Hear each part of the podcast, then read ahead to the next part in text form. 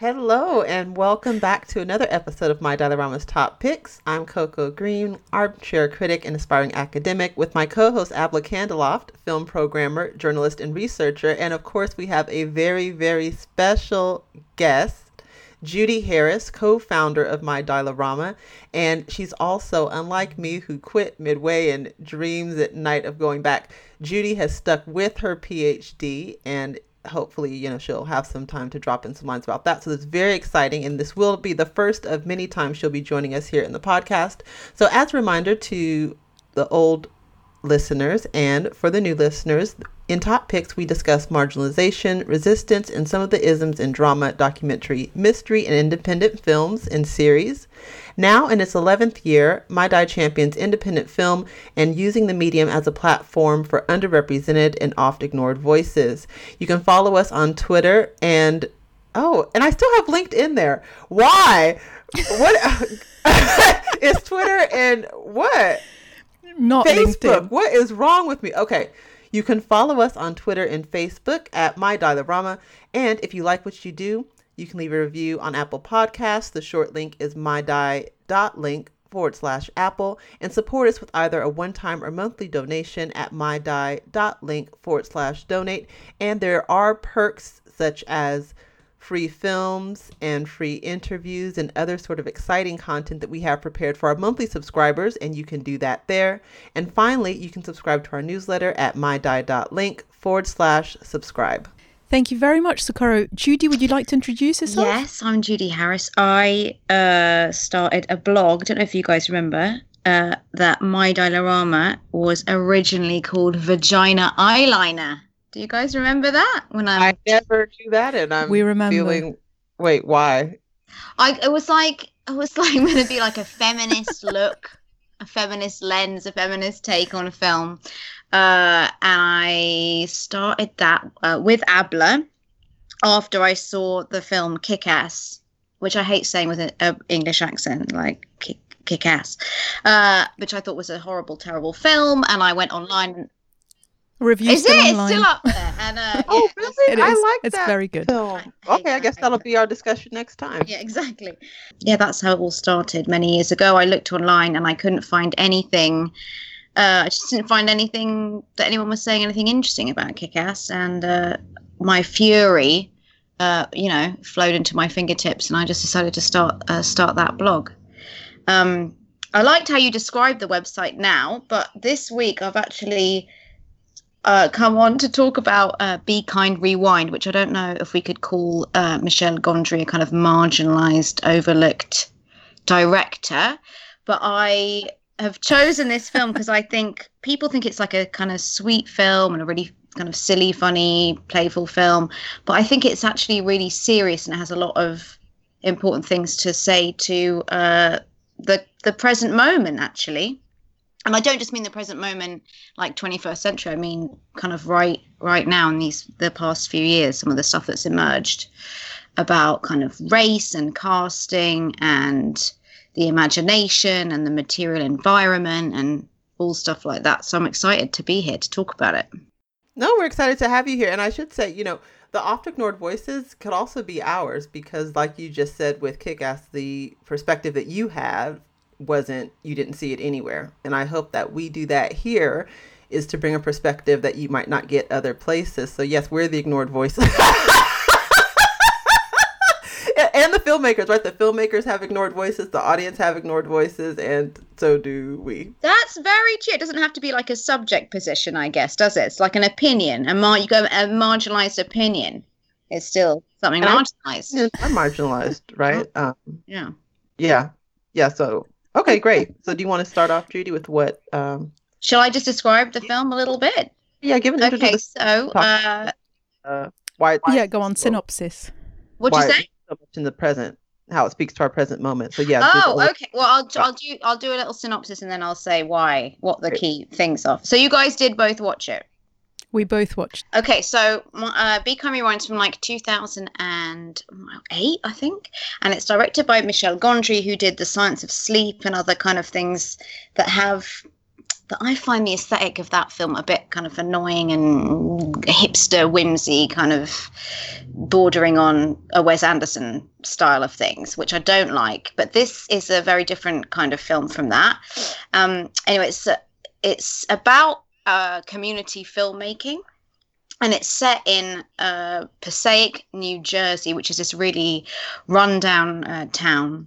And the property developers are moving in, and they're going to kind of demolish everything. And there's like a few shops still kind of running on a high street that's just really kind of um, deprived area, and everything is kind of boarded up. But one of the shops that still exists is um, a video store called Be Kind Rewind, and uh, there the film centers around two characters uh, mike and jerry played by jack black and mos def and their relationship to this video store uh, which is owned by mr fletcher played by danny glover. And basically um, jerry is this kind of madcap kind of conspiracy theorist who is maybe like a today might be tearing down 5G stuff, uh, but he thinks um, the government is controlling his mind with like microwaves and shit, and he ends up trying to kind of demagnetize himself or something, and ends up wiping all the movies from this video store that they're in charge of running while the owner is away, and they end up deciding to Swede all these movies, which is they remake them using kind of just the debris that's found discarded around the neighborhood and kind of bric-a-brac and children's playgrounds. And Jerry also runs a playground, a playground, a junkyard, so they do have access to all sorts of crap and then they uh so like the li- they remake the lion king and they use the kind of namibian setting of the lion king is made with like tropical beach towels and the, they when they do ghostbusters they use tinsel to make the proton and the proton packs. And in the end the you know hollywood comes down hard on them and says uh, you can't do this anymore. You owe us like three billion dollars or like 63,000 years in jail to which they reply, but you know, they don't understand that because when they wiped the tapes, they wiped all of the copyright infringement material from the tapes, which I think was a great takedown of like how quickly we could erase the myth of property rights. Um, anyway, and then they make they decide they're going to like make their own film to try and save the high street. So they make this mythical film about Fats Waller and his life in Passaic, which is like probably he didn't live there, but they create this this or they draw on this neighborhood myth of his life. And in that film they go kind of even even more of a collaborative kind of community effort with everyone improvising the film together. And they even edit it together uh, kind of as a community. And um and they play all kinds of things. They play as well as they've been playing like you know lions in the lion king now they're also playing like organs. Like they make an organ out of people's bodies and bits of cardboard and stuff and then in the end, it's like this this kind of consummate Hollywood ending with like a kind of crane shot as they film the movie, and everyone's outside clapping away, and they're gonna uh, they've raised so much money through this tiny little film that they're gonna have saved the the shop from shutting down. And even the property developers like moved, and it's like it's like away and stuff. That's not how it ended. Yeah, no, no, Judy, they're still going to tear it down because remember the woman came in optimistic and she said, "Oh, this will be enough." He's like, "No, we're moving to the projects. Like we're leaving. This can't." Oh shit! Are you serious? no, yeah, be- yes, because remember oh the dream dies. I didn't hear her say that. Yeah. So, so as the woman was telling him, right, she was just being a realist, saying, "Look, you would need extensive money for these renovations, and you could st- like the roof roof would be a realistic place to start. But even then, you just have six weeks to do it. And we all know those kind of renovations take a long time if you're going to get started with them. And he said, fine. And she's like, so what are you going to do? And of course, she wanted him to say, well, I guess I've got, I've got to move. And he said, "I'll start with the roof," and that's why she's thinking, "This is ridiculous. You can't, you can't do that." So it. But isn't the end of it where the point is that they're passing around a hat and everyone's like putting money in? Right, but that wasn't going to be enough to fix the roof. That's why he told her, like, he just wanted them to feel good about what they I did. feel it's how you interpret because that. Yeah, because remember the demolition crew was waiting there. That's why they called the guy down because they're like, well, we can't even start because he's in there with people, and that's why he said just give me an hour. So they just wanted to finish that. I thought it was a cynical ending in that Gondry was like pretending it was a happy ending, and that's why it became like very Hollywoody with the crane shot and stuff. But actually, he was like, this is a complete um, lie of an ending. Oh, okay. So he does explicitly say this is all bullshit. Well, well, not in that way. Like it, he did. I think it's in part about the Danny Glover's character coming around to see like there is a value in it, even if you can't save it. Um, there was a value in that myth. So even though it didn't save the shop, it did. They still had a sense of community, but no, they were they were going to tear that down. No, I think I think I think there's value in what you said and the way you interpret it makes you a very optimistic person. oh, lesson learned here. Abla will not edit anything you ask her to. Be clear about that. Can I just please, Abla, please don't keep that in. I fucking beg you. Promise me. no, Abla's hardcore. She keeps it every. I've learned to shut up because she oh, will not shit, edit Are you out. serious? You're, but you haven't understood my interpretation. My interpretation was that Gondry was saying this is a bullshit ending with how he shot it. Do you see what I mean? Yes, that it was sort of satirical. Yes. Of the happy endings. And Yes. Yeah, but that's a very reasonable. I mean, that's how I viewed it. Really, that's how I interpreted it. Well, maybe I misunderstood you, Judy. Okay, so Judy, were you saying that they did save it at the end or they did not? I was saying that in the film, the characters think they've saved it, but Gondry was saying, "What a load of bullshit is is this ending?" Because it becomes filmed in a really kind of consummate Hollywood way. hmm Yeah, I feel like you've read through the lines in between But- the lines. yeah, no, the, the characters didn't think they saved. Although, although now, now, now by characters though, right? Like Danny Glover knew it wasn't going to be saved, and but I don't know if everyone else did. So, for example, that woman kind of spoke to what everyone thought they were doing by contributing to that, and even Jack Black's character was just like, yeah, you know, um, don't forget to put money in, put money in. So I think they maybe thought that it was still possible, but Danny Glover Yeah. was very clear like it wasn't possible. But they Yeah, weren't I don't privy- think you it's know, that he was the clear only one cut. liaising with the city. That I sound like a fucking idiot. No, you Not. don't. You don't. It's not. No, it's not clear cut. I mean, I I saw it. To be fair, I saw it a while back, but that's how I remember it. Is that it's sort of they're celebrating, but it's an empty celebration because we know ultimately these guys just can't win. Yeah, because they're they're the demolition crew is waiting there, so they are going to tear that down, and they need to. Frankly, it's condemnable. Now, of course, it's uh, right. I mean, it's just not safe. Nobody needs to be in there, and they're renting out VHSs for God's sakes. I mean, so the place needs to come down. That the problem becomes like, why can't he get help owning it? Because it's not so much that it's just it's not just a video store. As we see, it is a community institution, and that's what makes mm-hmm. it important. So it could be anything. It could have even been the dry cleaners. It could have been whatever. But that is what made the place savable, and the problem becomes that Danny Glover can never move back. So the problem isn't so much that it needs to be refurbished because it does, right? And ge- and even the whole uh, regeneration isn't a bad thing. It's the problem is that the people can never move back when you after after you fix it up.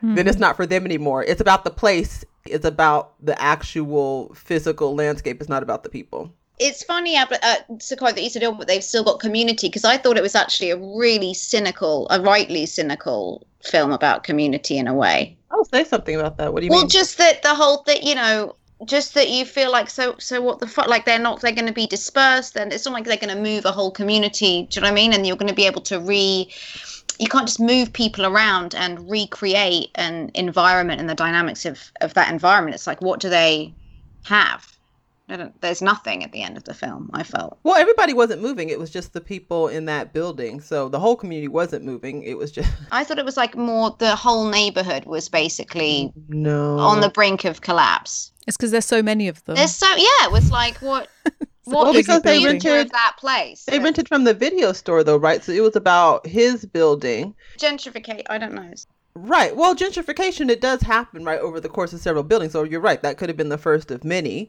So he he was the miner's canary to what's going to happen to, to everybody Yeah. else. Um, but I think it's like that's the reality of I mean, to me, I think about the cost of doing business, and in I know it wasn't talked about in terms of race because you had uh, both black, white, and some Latino people in the neighborhood. Even though I think for Passaic in real life, it is a mostly Latino neighborhood now, right? And it wasn't always, or city, I should say. That's how you displace black business, right? With you regenerate it, and they also the kind of businesses they run don't generate the revenue to be able to keep up. So it's not even as if they have a business that they could come back and put there because who wants a video store in 2010, right? So I was just thinking, as a as a place, it's it's both kind of dystopian and utopian, isn't it, per se? Because also there's there's so many interracial friendships and relationships, and there's like this white middle class woman of Mia Farrow coming. It's just I I was thinking, is are there places like that? Like uh no and I don't I don't think she was middle class though. I mean, I think she owned a home, but she, if she's renting things from a video store, I think that tells us a lot about in mm. 2010. that tells us a lot about what her position is. Seemed so. Why do I? Yeah, she seems so middle class to me in her. Um, I guess just because she's Mia Farrow, I can't. Exactly, I'm thinking yeah, because it's, the it's Mia Farrow. Um, but there are people who also who are in those kinds of neighborhoods, um, sort of even thinking about how people get to Passaic, they're probably priced out of New York, right? So mm-hmm. there are always people. I saw this really good documentary once around gentrification or not gentrification, white flight in Baltimore, and the white people left there, the ones who just couldn't afford to move because of the way they had financed their own home. So it's not as if they were choosing to live there. Now we're just talking about like urban planning whatever, but like physical proximity to people who are who are of a different race, class, whatever to you. Mm-hmm. is very different from actually i'm not even talking about like being friends everyone being friendly i mean like it's very mm-hmm. different to having a kind of relationship with people yeah well I, well that's the thing i mean i think they were and that's always the question when you're talking about community, right? It's usually people who are networked and connected in some ways. That's how you mm-hmm. have, uh, oftentimes it's parents because their children are going to school together, so they have similar interests. You know what I mean? So it, it seemed like because Danny Glover's character had been there for a long time. He, you know, he knew lots of people, and even the business next to him, right, is like then they were connected because their businesses were on the same block, and so you had people who were patronizing these businesses and had known each other for many years. So I'm sure, you know, it wasn't every resident, right, but it was a few hundred who were connected, had these sort of connections, and I think that you I think you can find that depending on what they're centering around, which is, you know, another reason why I think the video store was a community institution. It wasn't just a video store. And the fact, especially the fact that the woman coming there wanted her dollar back. It's like, really? A dollar? But she was, she wasn't messing around. She's like, give me that dollar. This bad customer service. I want that dollar back. I mean, and I think there is something special about video stores, actually. Oh my gosh, you went there. Okay, Judy. I, well, I just you said it could have been any business because it's yeah. like a, a, kind of a meeting point of people or something. Mm. But I, I'm not sure that's true. But I think that I don't. No, I think it definitely is a very special place, and I think we've lost a lot when we lost video stores. Yeah. yeah, and it, um, it informs our attitude to films as well, which I assume is something that you also wanted to talk about aside from the community cohesion aspects of the film.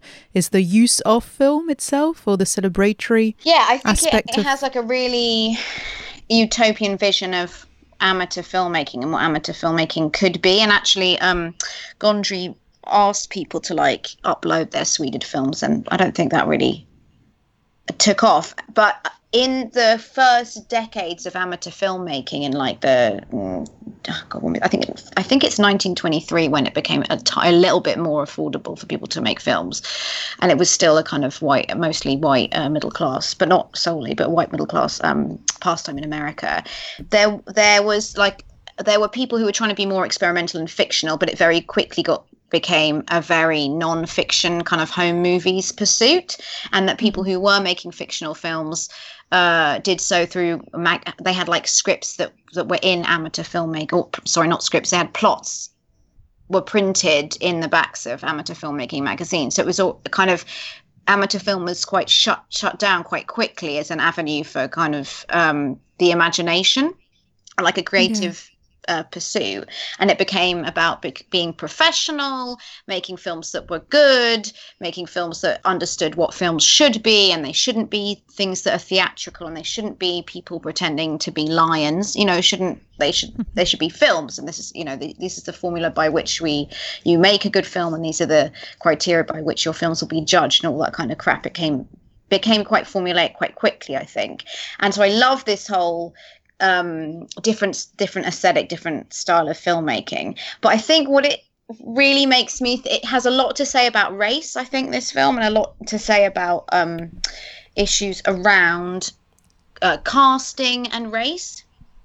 So in yes, what, in well, say ways? something about that, Judy, because I totally agree with that. And just um, also just a side note about um, the amateur filmmaking, it did remind me of Oscar Micheaux. And when he's talked about in filmmaking, it's like a lot of his films are lost because they were shown at black theaters, and those are gone now.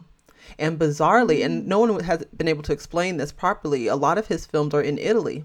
Well, Oscar Micheaux was really standout in a lot of ways, but he was an early film maker and he would make films about black people and he would set them in Harlem because you know that was when there was the early great migration in the 1920s and it's you know not so many people came during that time but that was when it started growing the imagination oh they're going north they're making all this money they're super successful. And they talk about all his little tricks to get these films made because as you can imagine everything's on a shoestring budget. And there'd be stories about how he would go into a restaurant and take someone's fur coat and shoot a scene with someone in the fur coat and then take it back and put it in the cloakroom.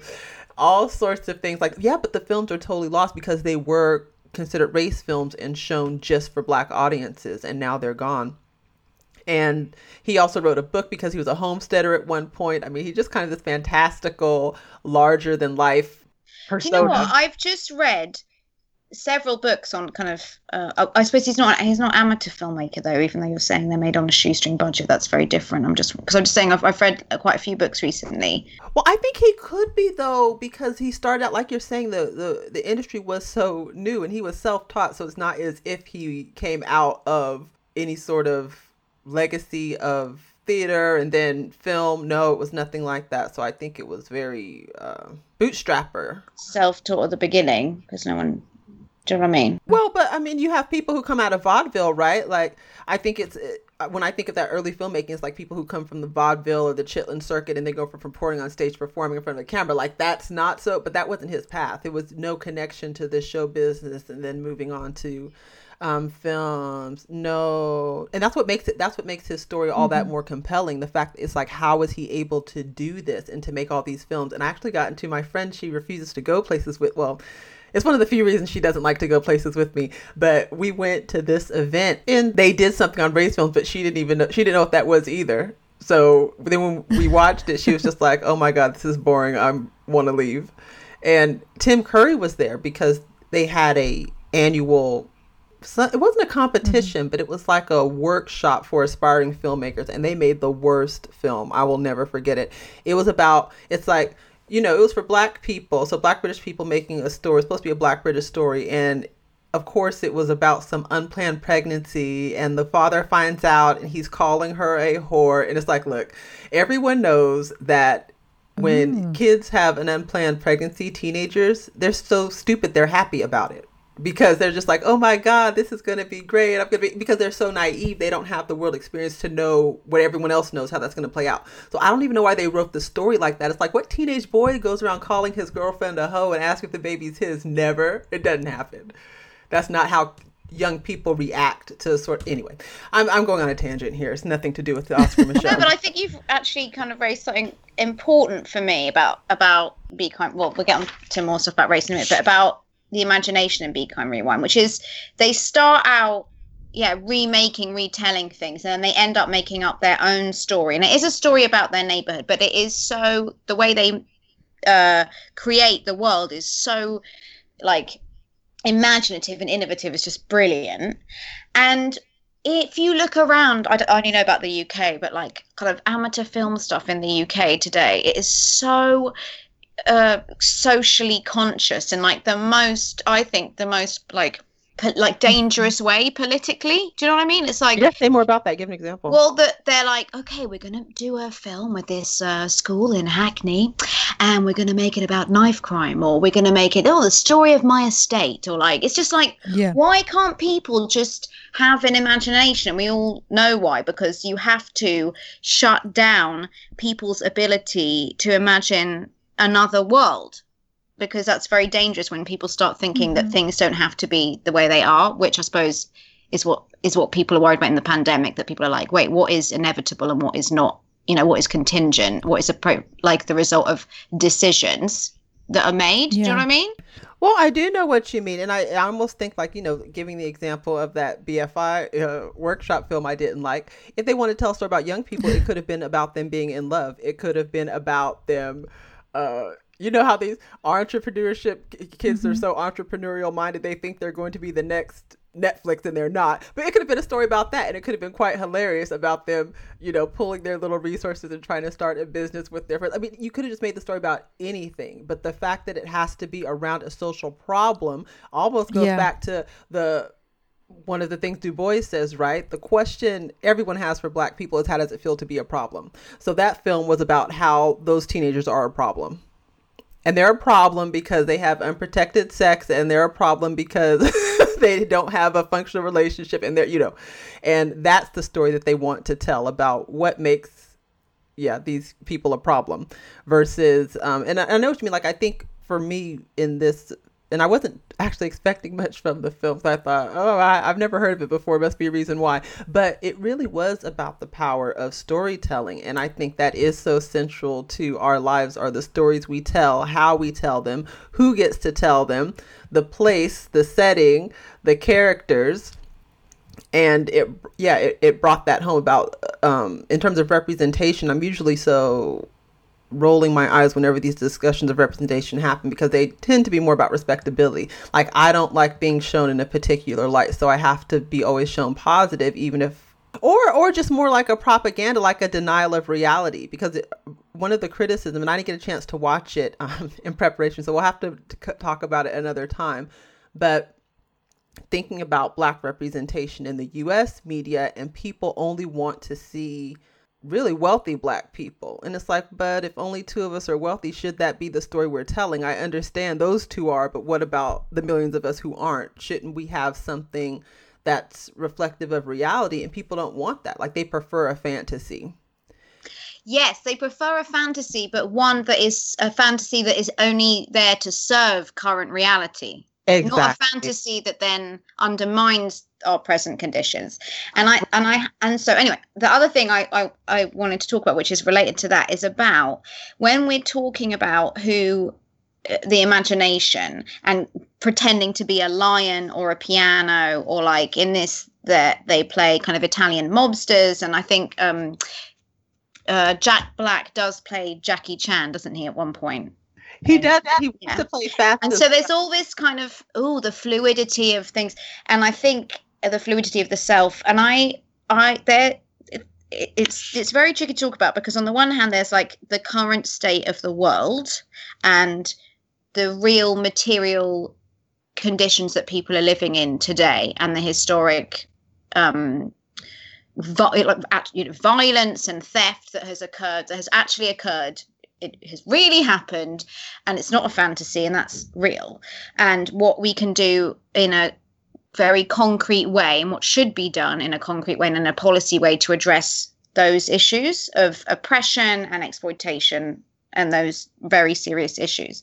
But I think when we talk about that stuff, which is all about like, can uh, you know, who, who issues of representation and who is playing which parts and which actors are given which parts, that is very serious there, there, there are real concrete issues to address there. But I think while we talk about that and issues of kind of colorblind casting and that, we also need to be aware that while there are certain things we have to do because current reality needs to be changed, the ultimate goal, I think, of uh, a world, the, the ultimate goal of my, my, not the ultimate goal, the, the world I ultimately want to live in is one where the individual isn't such a rigid category or isn't i feel like the individual is like kind of calcified at the moment into this really uh this really solid category that's like about you know the kind of century of the self and all that stuff. And um yeah so there's the very real kind of material issues that we need to deal with in a policy way of kind of reality of different institutions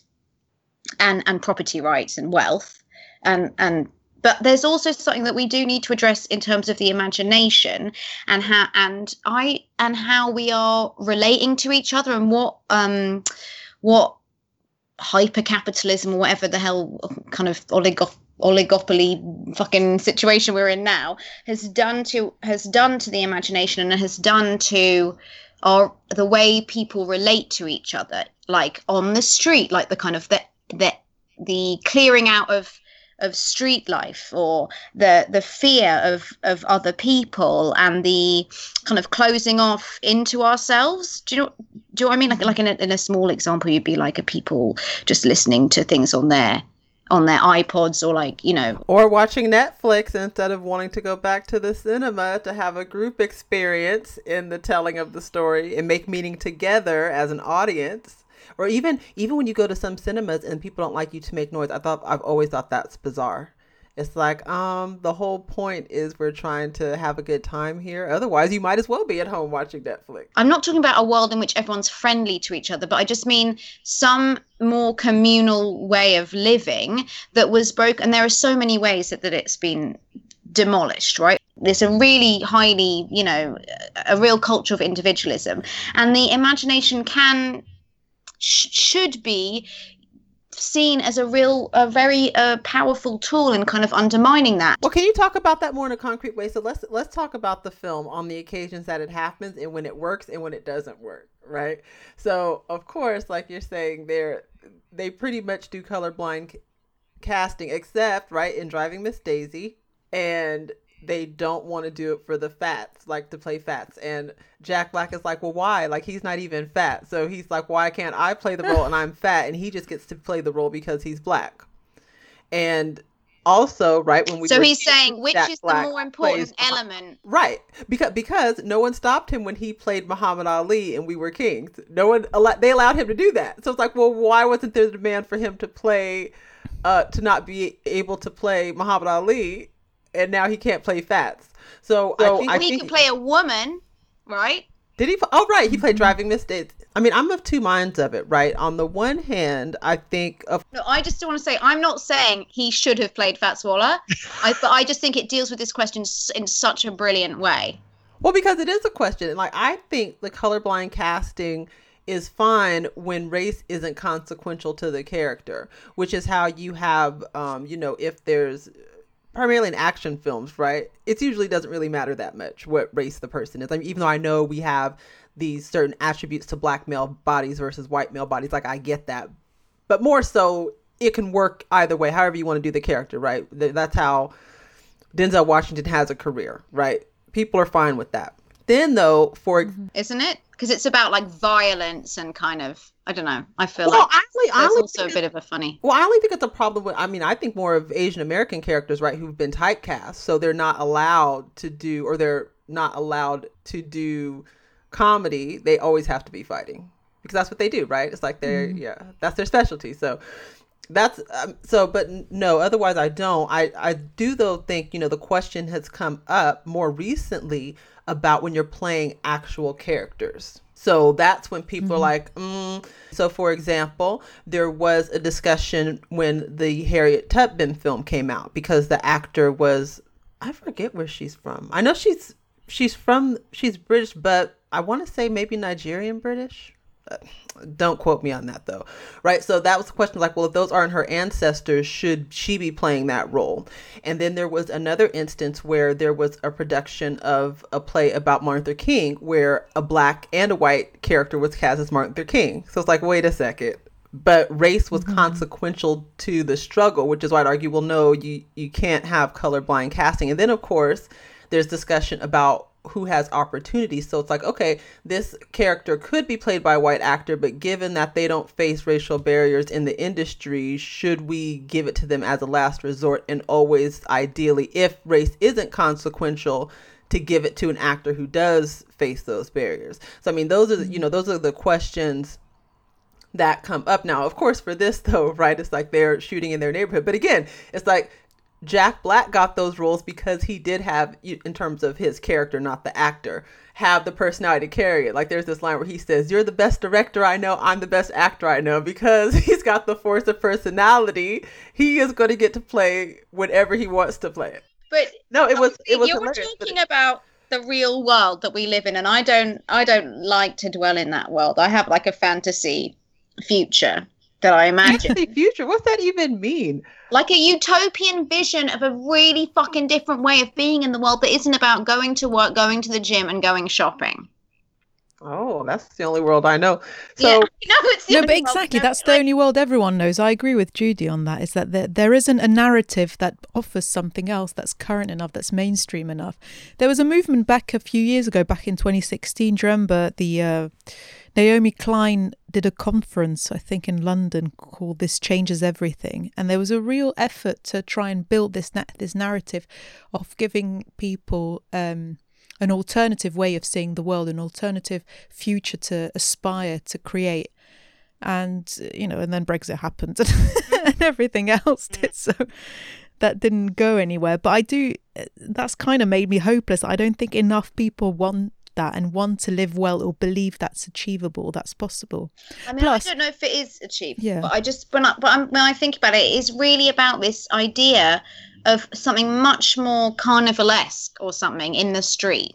Do you know, or like just, or in oh, your imagination, where if you want to fucking make a film and you're a tree or you're a frog, yeah. or like this is a completely imagined future. I'm not saying that yeah. this is a practice that no, should be opens, implemented now. But if a black possibilities to, like, if a young black woman, if a black 14 year old wants to play a 94 year old Chinese man, I'm like, fucking go for it in this utopian future, not now. Do you see what I'm saying? I don't know if you can build that without first reckoning with the present. I mean, I think that imagination is possible I, I I agree with that totally. I'm just saying when we have these discussions about who should play what, which is important, and I agree with what you're saying in terms of the context is of the film is everything, and the the relevance of race to the story and the character being told. I completely agree. In the present, and that and I you know that's a fight that we should we should be fighting. It's and, and in terms of who's mm-hmm. i mean it just but i oh, it just makes me feel just makes me think of like eddie redmayne and shit like that. It's just, just makes me i don't know. But it's none of these processes have been democratized right? And in this story be kind rewind they did democratize the process. That's why sometimes jack black was able to get away with it and other times he wasn't.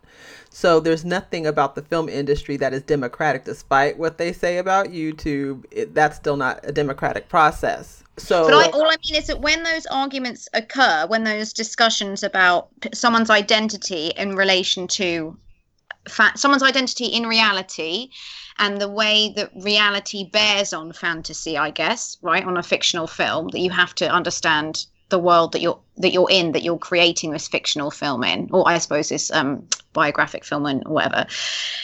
In after those conversations, I feel like in the next breath we should be saying this shit about the imagination and mm-hmm. about the fact that it is important that we um, imagine being other people and being other things being i think like people like i was saying to you people take have these court cases where they're like acting in the interest of like a river so in a way the individual's breaking down in terms of the internet you know it's like this post-human future of people like you know collectively just becoming i don't know like a sea of data. data Oh, that's depressing, though. But that's a depressing version of what I'm talking about. But there's like a more utopian version of it. And I feel like I want to keep that idea alive while the other shit we're dealing with in reality is is being dealt with. But I don't think the representation in film has to do with what you're talking about because the representation of film is usually about money and power.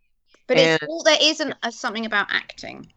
Wait, when? When? That that's what they say to get more money and power. It, it, it always comes down to money or power. Always, always, always. It's never about just we want to represent something because it helps us collectively to be better people. Uh, no, because if you give them that, then of course the next question would be, well, wait, I didn't get any money. So it's always about that versus. Of yeah. course, and in that way, it's like, well, fuck. The, who gives a shit about the film industry? It's completely fucked up. I can't even bother to like that's when that's just the structure of you know business mm-hmm. the legal constraints of like a corporation right which is it has to make all this money has doesn't it have to make the most money you can for your shareholders of still saying yes but we want to live in a world where we are able to make very big imaginative leaps yeah, and but I I do think that that's what the people in Be Kind Rewind wanted. That's why I mean that's what made it so funny that they would enjoy these 20 minute version the low budget 20 minute version of their favorite films and it's because people they knew were in it and they saw themselves reflected in it in a way. Like i don't know if you guys ever played this game when you were kids because we did it where we would we would start watching a film and we would call out who we were. I'm her. Like mm-hmm. that was and so when you watch the film you imagined yourself as that character in the film. I don't know if you guys did that when we were kids. And it's always a film that you've watched before so you know the story and you would say i'm her and that meant that that's who you were going to be in the film. When, but who is her? Whoever you're pointing to whatever character you're pointing to. And then that's what you call out. And when you're saying her it's whatever character is on the screen. And it and it was that breakdown right of the audience and the character. Because you knew the film you actually you would know the parts you would mm-hmm. imagine yourself as that character in that storyline. And it had nothing to do, I mean, it was definitely gender based, but it certainly was, it had nothing to do with race. It had to do with who that character was. That's what in Be Kind Rewind they got out of that is they were able to see themselves much more clearly in a way they couldn't before because in actuality it's a Hollywood celebrity right and something you can never do. And then the next step was to then play parts in it. You know, that's nothing that's profitable. But I think there'd be lots of interest in it. And I think people want to engage in that way. But it's it's that sort of, you know, the discussion that's being had at the other level where it is yeah, it's a lots of gatekeepers, right? Elite gatekeepers and now their children as they pass on pass on, you know, these things to the next generation of producers and directors and shareholders and then you know what we're doing in daily practice something that we can influence on a you know we can influence in the institution of our families and households. But it could be done like leeway could be made. And i think you do have that when you're younger. And i think it's just get it's something that just gets lost because it's not really nurtured you know for what purpose? I don't know if people even know how to nurture that but i think children definitely have that. Because we all we all had it we all did it. We were encouraged. Like i think everyone enjoyed us acting and playing with our imagination and even putting on i don't know if you guys did that but put on shows for your parents. I mean all that stuff. It's, i think I, yeah to me i think playing and making and collaborative making are really dangerous to how how the world is right? When you start mm. thinking of all, all like in, if if you take be kind rewind like look what they can do with all this crap. They make better films yeah. than hollywood makes. They're more inventive yeah. than any fucking property developer that's going to come in and build whatever shit. Do you know what i mean and it's and I so I think yeah exactly Sakura people are much more imaginative and the bounds of your mind and yourself are so much more open as a child and it's yeah there is a kind of utilitarian thing of like become a conform and pre- become productive in a very limited way but you know as you get older and there's a yeah there's a reason why we're not it's dangerous to be too mm-hmm. imaginative. Well, I think the media is very but I think the media is very powerful in pushing this narrative of individualism. And, and even it goes further when you start to even have discussions with family and friends the fallback is well that's human nature and thinking about that's that's really how a lot of these things are built on to say that anything uh, you would imagine to be different is a utopia, right? Because the you know the definition of a utopia is a place that doesn't exist, and you're made to think that it doesn't exist because well, no, what we do now, this is human nature, right? This is how and to put everything through a lens. I mean, even and that's been one of my criticisms when people teach the civil rights movement. They teach that even as something that's about individuals. Yes, yes, yeah, yeah, yeah. But I think there's also something quite anarchic in play, in playing in the way they do in this film. You know. Well, yeah. it is. Well, but see, I don't know because I'm I'm still framing this uh, video store as a community institution and i don't know if it could have because they could have always done it on their own but they never did. Yeah they needed a, a center around it yeah. I didn't mean like sorry that there's no organization i meant like it makes your it it's irrational there's something they they break through the constraints of decorum don't they i suppose is what yeah. i'm saying. They're like oh, i'm a the bet the most powerful bit in the film i think is when they make the piano out of the black hands and the white hands I thought they decided against that because Jack Black's character didn't like it. He was like, she's like, no, it's funny. He's like, mm. yeah, I like the, the female, okay. the, the, gender stuff was good. Yeah, when they were kind of ignoring her ideas, but that was that was just fucking great to me. I was like, yeah, be a goddamn piano. Something else we were going to talk about on that note was about um, all the discussion of race and casting around Bridgerton, and I, which is such obviously completely different kind of, uh, you know, aesthetic and everything to Be Kind Rewind. But I just, I, I haven't watched the, I've watched a few episodes of it, and I just wasn't interested, but not in a snobby way because I watch really, really crap stuff. But um, I just didn't understand that they had to justify.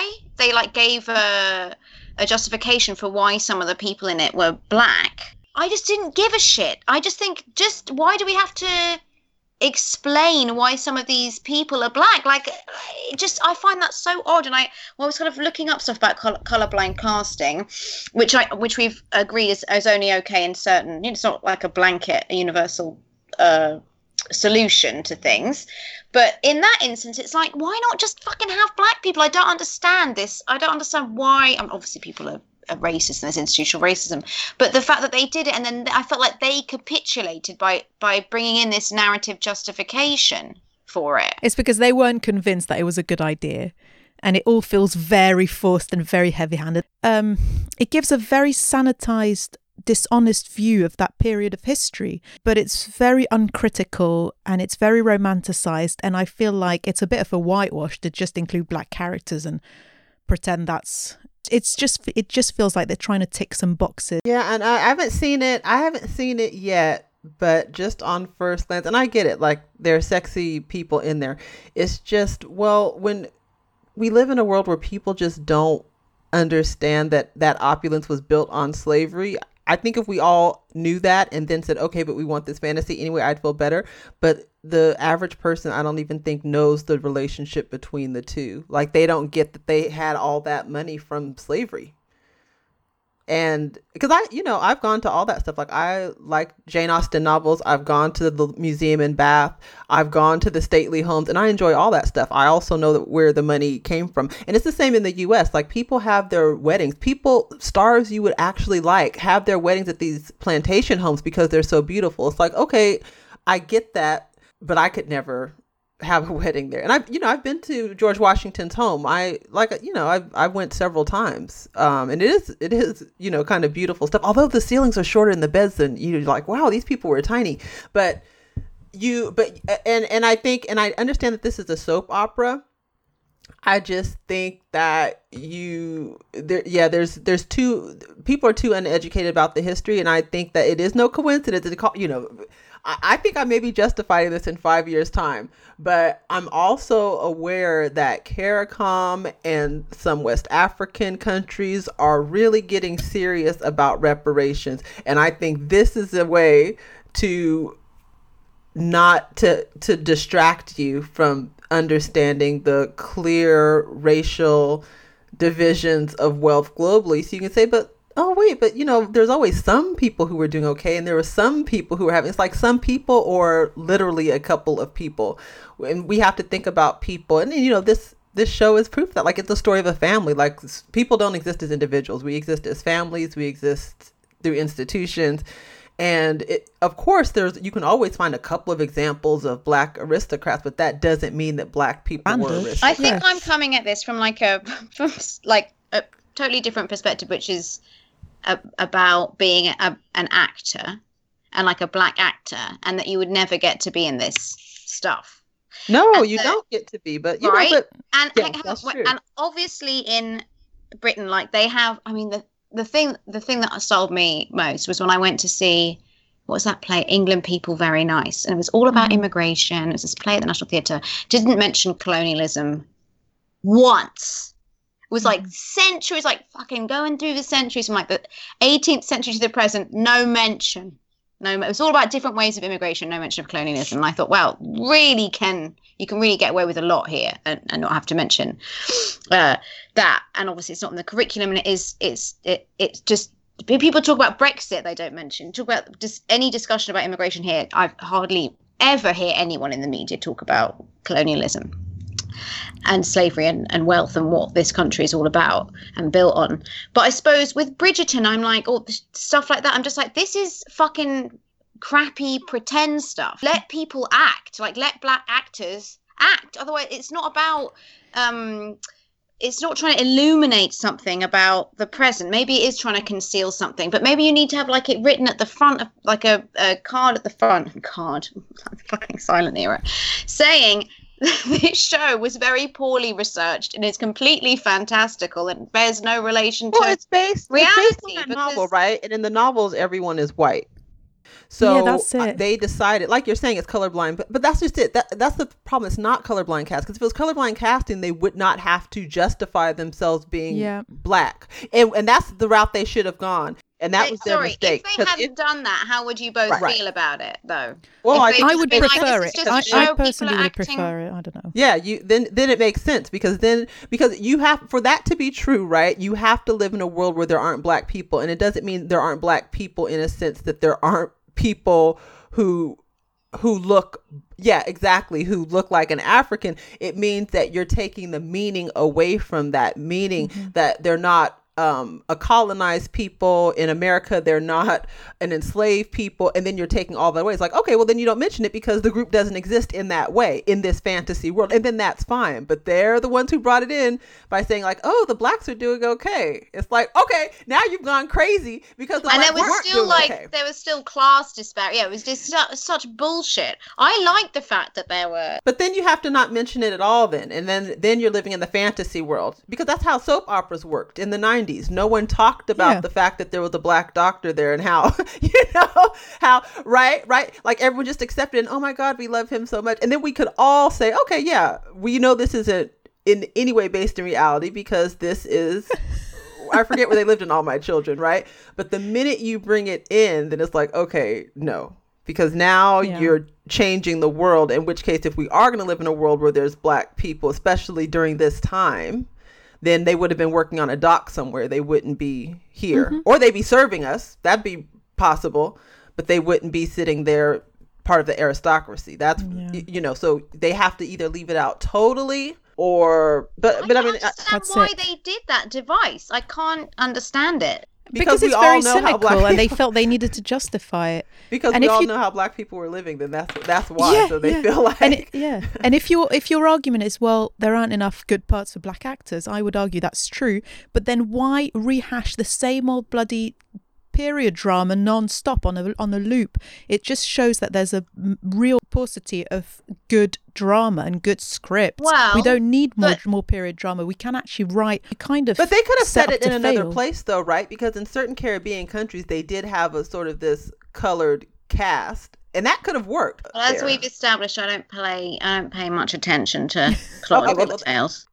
okay well that's my understanding well that's my understanding of how they became aristocrats right they have a white Yeah. arist- um, aristocratic father and the i don't know i don't know what the mom was doing i don't know so so that I mean, the could actor was have mixed race. taken place in certain Caribbean countries, right? Because that ultimate, or even Haiti, right? Like that, you had that colored cast, and that's where they came from, right? They were they inherited the title and the wealth from the white parent. Right. So you could have had that same story just in another country. You, you're both. You both are tying these fantasy shows to Mhm. react, but they're complete fantasies. they're not everywhere, the fantasies way enough they're not fantasies enough in people's But when- understanding but of the Abba, world When you say we don't have enough black writers and black actors, of, of course the the whole fucking system is completely fucked up, and I think will I, I have little faith it'll ever be changed. Anyway, but um. But that's assuming if there were more black writers, that black writers should then write black characters or something about the black experience. So I just hate. It's just like just no, no, not necessarily the black experience. On the they can just contrary, write whatever the fuck they no, no, want but to write. exactly, exactly. That's what I mean. It doesn't have to be the black experience. It doesn't. It just means you write three-dimensional human beings that So then. could you write? Uh, could they? Could, if you're saying this is this is ridiculous discussion that maybe No, no, going go ahead. podcast, but a hypothetical black writer, whatever that Yeah. is, should not then write a historic, like a period drama. We know what a black writer is. I don't know what a so-called black writer is. We need a black a person who's black who is a writer. And I think writers tend to write what they know. So I I think that if you are a black to writer, start Then with, we're all just locked There's nothing in. wrong with that. It doesn't make Yeah. you locked in. Why can't you write about what you know? God knows when they try other things, it's just full of stereotypes. So I'd actually kind of prefer you to, to write what you know. What's wrong with that? I think you should write what you know, but it wouldn't be exclusively that though. So I think as a black person, you don't know just black mm-hmm. life, but I think you'd be more likely to have black characters, but you'd have other characters too. But the fact is that even though most black people, because of numbers, right? Most black people know white people, most white people don't know mm-hmm. black people. So I think that so I think that if you have black writers and and they do write black writers tend to write both. They don't write exclusively black characters, and I think you would definitely write more realistic black characters. Whereas I think a white writer yeah. would struggle to write realistic black characters, which is why you see what you do. But like, and I'm and I, you know, I'm not disagreeing with you, Judy. I certainly believe that like Bridgerton could have worked, but they should have left race out totally because you can. Like, just because you are a black person mm-hmm. doesn't mean that you're telling a black story or the story is about yeah. race. Like, you could totally have that fantasy. It's done in romantic comedies right? Romantic comedies, they pretend that they're both just two individual people looking for love, which we know doesn't exist in the real world, but we're fine to go along with yeah. that for an hour and a half if they're sexy people. We're like, oh, well, this is fun. Let's listen to the jokes and watch their, you know, their quirky best friends. And we're fine with all of that. So I think their mistake was then bringing mm. race into it because then it's all going to fall apart. So, yeah, and I like, you know, I like soap operas and trash TV, all of that. It's all very fun and delightful. I just only have a problem when people then try to make the social commentary. And I'm like, yeah. okay, no, because if you're going to do that, it can work. It's worked it in right. things like, um, I mean, stop me if I'm wrong because I haven't really seen much of it, but uh, Robin Hood, I think it was.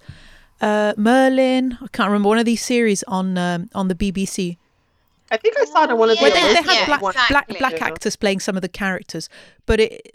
In, in as a viewer, you could kind of suspend disbelief that there'd be that many uh, black people in yeah. Britain in the Middle Ages, but it, it exactly. wasn't made into an issue of any sort. It was just right. Well, they've just cast that actor in that role, and that's it.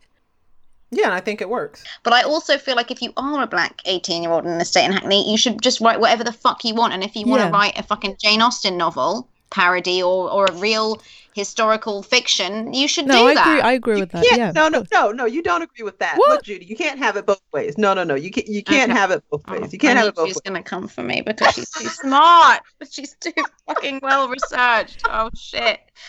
My house no, I'm not. I'm, I'm, just saying. I'm just saying that you can't have it both ways. Look, I think if if you could write about if an 18 year old in the state can write about being a white middle class woman in Islington, then the white middle class woman in Islington can write but about. But it doesn't have to be good. No, it doesn't have to no. be good, but you can still write it. It might end up being a comedy.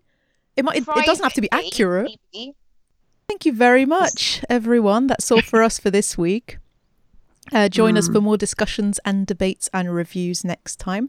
Until then, you can tweet us comments at my dialorama or simply write us uh, an email. And do check out our interviews with all the competition filmmakers from the Clermont-Ferrand film festivals that are now up online.